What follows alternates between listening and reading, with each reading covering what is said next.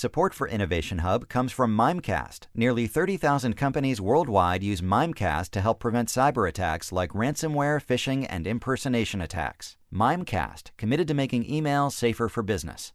Mimecast.com. Welcome to Innovation Hub. I'm Kara Miller. Tom Gilovich has spent a lot of his career thinking about what makes some people wise and other people not so much. He's a professor of psychology at Cornell University, and several years ago, he was asked by an insurance company to do a study with a pretty simple question. Could you save 20% of your income at this point in your life? These are all people doing pretty well, making over $75,000 uh, a year at that time. This was probably 15 years ago. And a lot of people thought they couldn't do that because by getting you to think about can you save 20% of your income, you've got to think, what am I going to give up now? What am I losing in order to do that? And a lot of people said, well, I'm not sure I could do that. Think about whether you could do that. Could you give up 20% of what you make? Not everyone in the study, though, was asked the same simple question. Some of them were asked something just a little bit different. Another set of respondents were asked, could you live on 80% of your income? Now, of course, if you're saving 20%, you're living on 80%.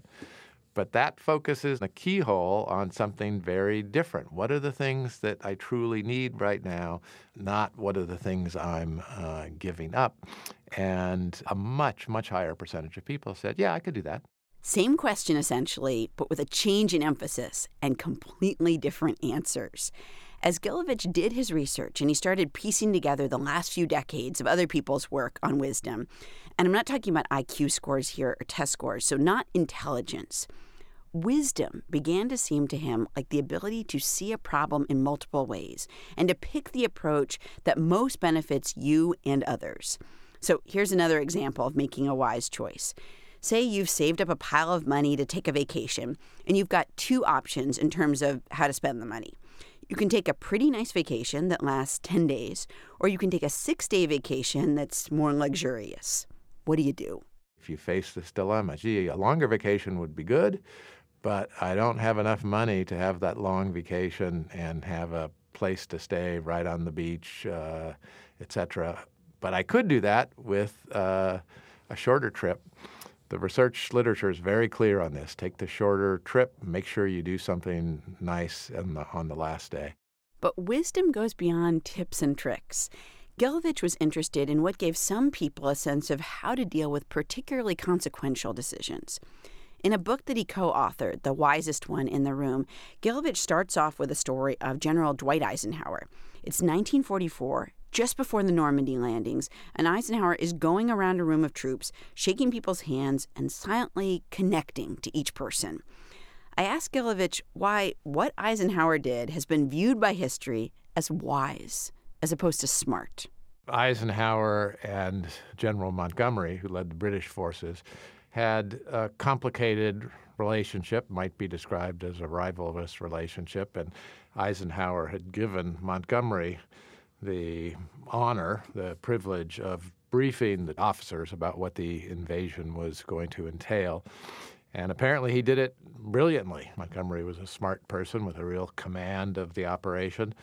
And so you could imagine a someone who wasn't wise trying to meet Montgomery step for step. And instead of trying to do that, instead of trying to outdo him, he did something very different. He attended to the human needs of the officers and said, I just want one thing I want to add. I just want to walk around the room and shake the hands of all of these brave men who are uh, about to lead tomorrow's invasion. And you say there are a series of politicians who are actually very good at being the wisest person in the room and understanding, you know, how you work the room, even though there's a diversity of viewpoints. Um, and someone like Franklin Roosevelt. Uh, again, maybe not the person with the highest IQ, but great at understanding like how you negotiate those different politics and those different viewpoints. Yeah, I, I, I think you know the question really gets at again uh, this enduring question of exactly what wisdom is. Again, it's not intelligence we stake the claim that you can't really be considered wise unless you're wise about people, and, and Roosevelt certainly was. Being intelligent about other people is a key component of wisdom. Being oriented toward the practical implications of one's actions is also a component of wisdom, and thinking of the long term is a component of wisdom. And so we end the book with the discussion of the extraordinary actions that uh, Nelson Mandela took to guide South Africa's independence, uh, something that was really quite tenuous. The Afrikaners, uh, had, this was not a welcome development for them. A number of white resistance parties developed. Uh, at one time, it looked very possible uh, that there would be uh, a very violent civil war. And it was his actions, very much oriented toward the long term, that steered that country uh, away from civil war. And when we see, it's the same kind of thing we see celebrated now in the hugely popular play Hamilton of the celebration. Um, I'm going to show them how to say goodbye. Washington not hanging on to power, recognizing that for the, although that might have been good for the United States in the short term, for the long term, setting this precedent of no, you serve for a certain period of time and then you walk away that's looking toward the long term certainly been healthy for this country. And we see time and time again where initially well meaning politicians, so let's say a colony overthrows colonial rule, someone comes in, seems like just the right leader for the time, and they just can't give up power because the current situation seems like, hey, if I just stick around a little longer, we'll be able to get past this. But then by the very nature of hanging on, they're setting a bad long term precedent. So uh, let's step back for a minute from the political stage and go back to some of those uh, kind of individual wise strategies that we were talking about before, along the lines of like vacationing or saving money. One of the pieces of research that most surprised me is that wise people know we all like to be engaged in something more than we like to relax.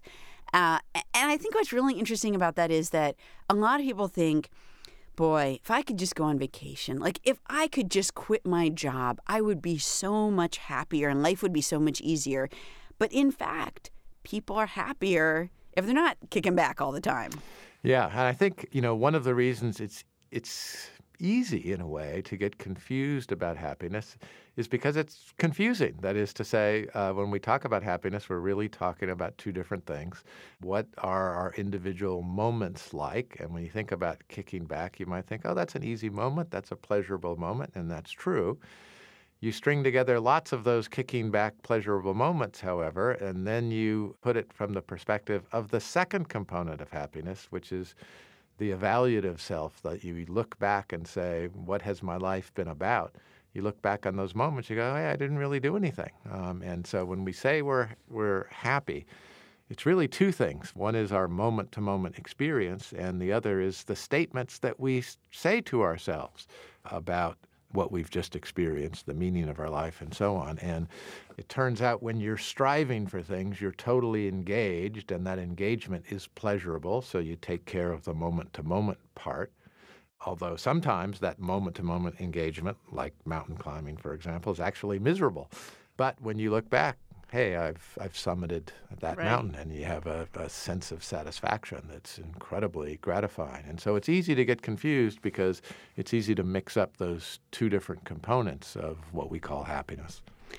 Now that you've spent a really long time thinking about wisdom, looking at all the research, doing a lot of it yourself, is there anything when you think back that you think this was a moment when I wish I had been a lot more wise?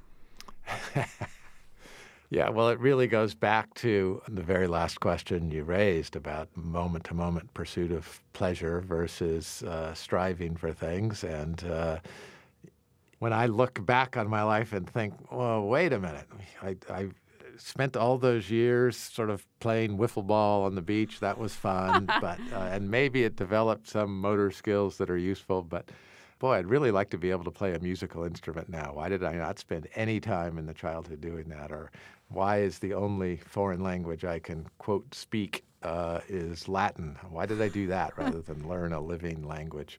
Looking back, I wish I had known how powerful this idea of we're, we're happiest when we're pursuing things was, and I would have spent a little less idle time earlier in life. I'm sure that's a pretty common regret of a lot of folks. Tom Gilovich is the co author of The Wisest One in the Room How You Can Benefit from Social Psychology's Most Powerful Insights. He's also a professor of psychology at Cornell. Tom, thank you so much. This is great. Thank you, Kara.